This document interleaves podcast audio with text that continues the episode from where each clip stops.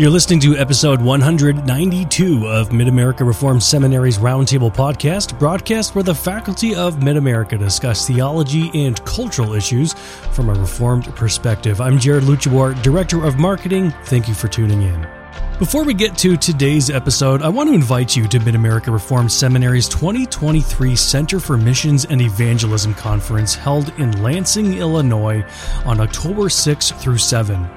At this year's conference titled Beyond the Walls Faithful Mission in an Age of Adversity, our speakers, including Burk Parsons from Ligonier Ministries, Chad Vegas from Radius International, faculty from the seminary, and others, will bring an encouragement to church leaders and lay people alike by focusing on what it looks like to do faithfully reformed, outward facing ministry together in an age of adversity. Look for more information at our website at midamerica.edu slash CME slash conference. Register today and join us for this opportunity as we seek to grow and learn together. I'm back with Dr. Alan Strange on the campus of Mid America Reformed Seminary, continuing our conversation on the controversial subject of Christian nationalism. Thanks for being back. Not everyone would want to when talking about this necessarily, but thank you. I appreciate that. This is uh, it's not easy to talk about because there's so much involved here.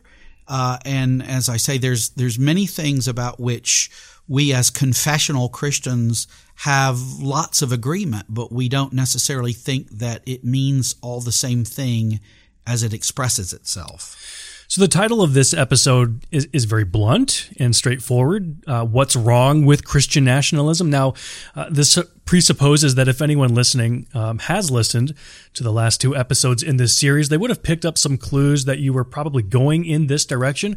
But I want to hear you elaborate on and address the seriousness of that question, starting with Stephen Wolfe's treatment of Christian nationalism. You've read his book. You've you've even addressed uh, that book and this subject matter in your modern church history class at the tail end of last semester. Dr. Strange, uh, I'll just bluntly ask: Is there anything good about Wolfe's book or this movement?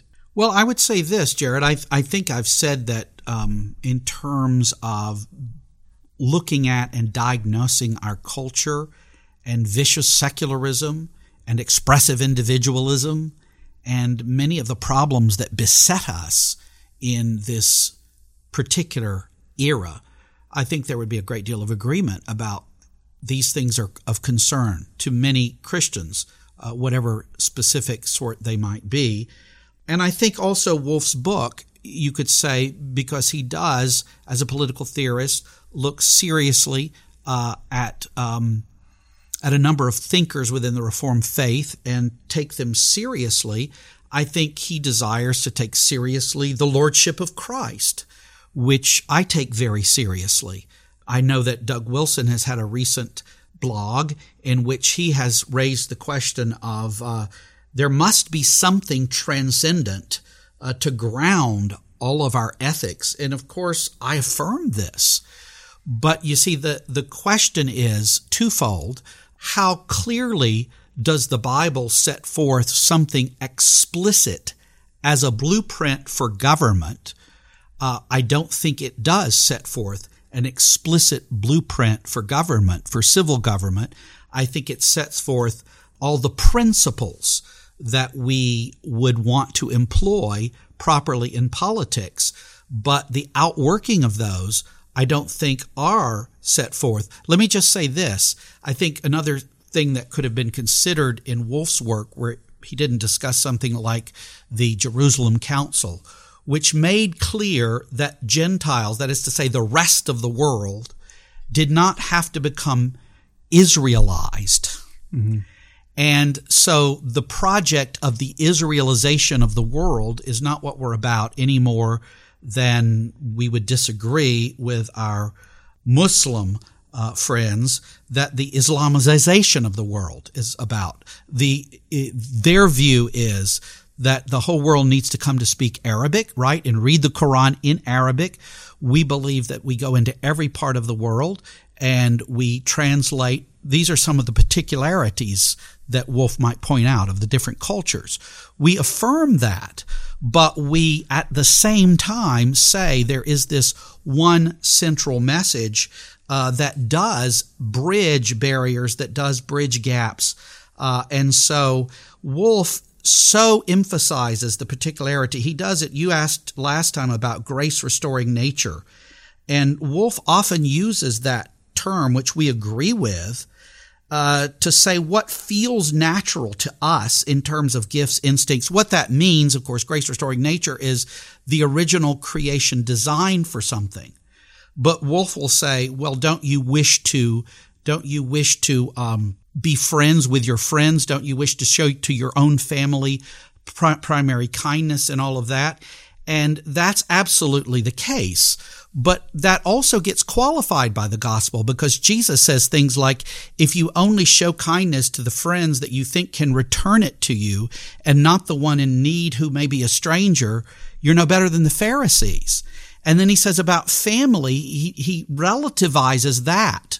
He says, uh, you have to hate father, mother, sister, brother, and your own life too. Now, we all understand he doesn't mean hate in a literal sense, but he means relative to him and his kingdom and its values. And his kingdom values, which his kingdom is not a kingdom of this world, his kingdom values are what is superior. And if you put anything in the place of that, it's idolatry. And it seems to me, uh, if you were to ask what are the chief flaws of the book, the book is a huge distraction at best. In other words, it's, it's, it's taking Christians' eyes off the ball, so to speak, that, that they should have their eyes on. For a Christian, what should be central really are the concerns of their own personal lives together with their families, together with their church. In other words, what should be central is that they are walking with Christ and they are seeking to bring this message uh, of you need to come to Christ, you need to walk for, with Christ and live for Christ. They need to, we need to be bringing this to the world. And what Wolfe is saying is what we need to be bringing to the world is to subdue it to Christ, whether in their hearts they're doing that or not. They need to bow the knee to Christ, at least outwardly. Everybody needs to be in due submission to this. And I don't disagree that people need to be in due submission to this, but that doesn't come about with swords loud clashing. That doesn't come about with us forcing this upon people. Uh, to the degree that we had that approach in previous times, many of us, I believe, have rightly come to see better than that. And, and part of the problem of all of this, Jared, is, as I was going back to saying, our program is not like the Muslims, they have the Arabization of the world, or like maybe even some Christian reconstructionists, depending on how you view things, the kind of Israelization of the world. We, we don't have that as our program. What we have is a program that as its center is spiritual. We're taking this spiritual message into every place. And I believe Wolfe's approach subverts that. He subverts it because he really sees as primary the establishment of Christian culture in Christian nations. And I'm concerned as a historian, I can understand he has this political ideal, sort of like, you know, Plato has this ideal of the republic, and he puts this out there. Uh, and the philosopher king, well, he speaks about a Christian prince. And so he has these ideals that he would like to bring about. But the question is, in terms of the on the ground history, which is where we are right now. How do we get there from here? And then you have to say, again, if you want to put it the way, say, Rushdoony was putting it to me in the lunch or Bahnsen, well, we don't do it by force. We don't do it by revolution. We do it by regeneration, changing people's hearts, winning people. I don't happen to see the witness of scripture to be that there's going to be this massive winning of hearts and people are going to, I don't see that as the witness of scripture. However, it's very different though, and that's an internecine debate that we can have among ourselves. It's very different that if God were to bring about uh, such a change uh, in, say, American society, that American society wanted to more openly and and expressly embrace these kind of Christian convictions, that would be one thing. But I want no part, and I don't want those to whom I minister to be distracted by thinking that we're supposed to have some part. Our focus should be we have to subdue this land by hook or crook to the Lord. Uh, I want to subdue this land to the Lord and every land to the Lord. Uh, Psalm 2, uh, you know, kiss the Son lest he be angry, and you perish out of the way. But that's through the preaching of the gospel. Yeah. It's through the preaching of the gospel, and that's what subdues hearts. That's what wins, and it's a, it's a winsomeness. Yes, Jesus is Lord, but the same one who is Lord says, "Come unto me, mm-hmm. all you that labor and are heavy laden, and I'll give you rest." That's why I, you know, I prefer something like Dane Ortlund's approach uh, in terms of gentle and lowly, and there's nothing of that here. Hmm. Uh, there's really nothing of that here. When you talk about flaws of the book, problems with the book, what the book seems calculated to achieve is a real dissatisfaction, stir up, whip up the dissatisfaction on the part of God's people. If I may, some of our listeners who are older may remember the classic movie from the 70s, 1976, I think it was. Paddy Chayefsky, who was, I think, a communist, was the director. Network, and it won Academy Awards and so forth. And this man, Peter Finch, uh, won an, a posthumous Academy Award. He played an anchor man on a network who on air went insane, which you couldn't tell that anymore, I suppose, if it were to happen. But he, he goes insane on the air and he urges everyone to go over and to throw their windows open. And because this is a family program, I'm going to clean the language up here. But he got, he, he, he says, go to your windows and throw them open and yell out, I'm as mad as heck and I'm not going to take it anymore. There's a sense in which this book is a kind of call for that. Mm. And where's the Christian humility? Where's the Christian we win through weakness when when our uh, there seems to be a despising of that. You know, Paul says, in our weakness, his strength is made perfect. This is a call for Christians to be as power grabbing as the Gentile world leaders who lord it over you, to use the language of our Lord Jesus Christ. Mm. And he says, rather, you ought to wash one another's feet. And he says, he who would be greatest would be last. And I remember very, very much when I was, uh, ordained and installed the charge given to me by Richard Gaffin, Dick Gaffin, as many of us know him and love him.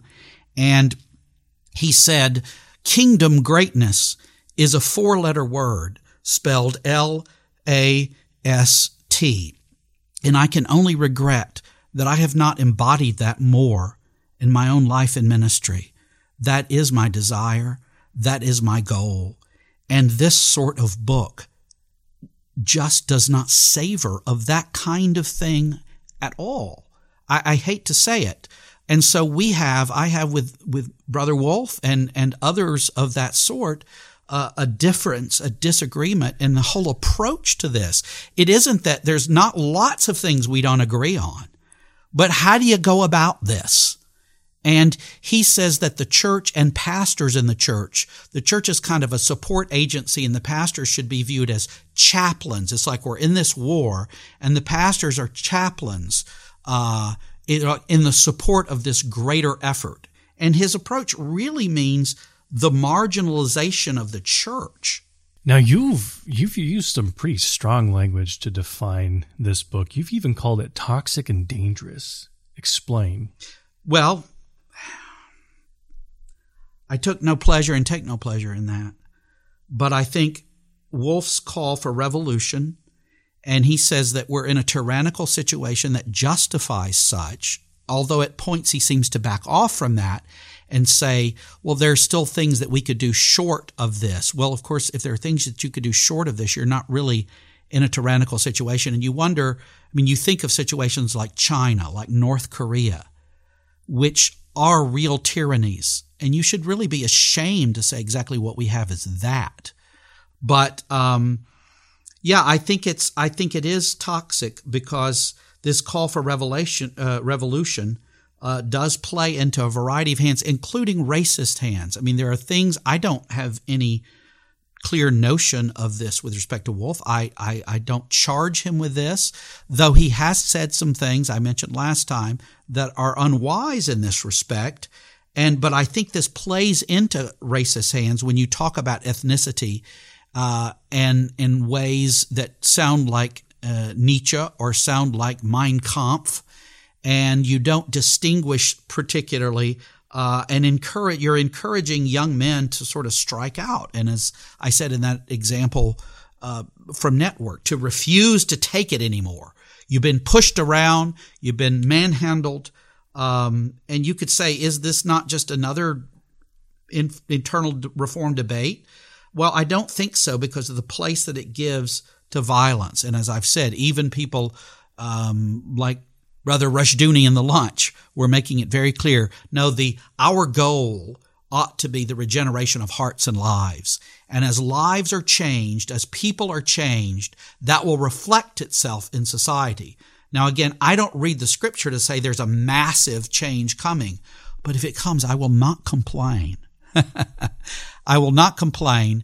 And I think that's the kind of thing we should work for is getting the gospel out and at best, this is a distraction from that. At worst, it's a replacement of what we ought to be doing with something that we should not be doing and will create proud, um, resentful people who are, you know, we're undergoing difficulties in our present society.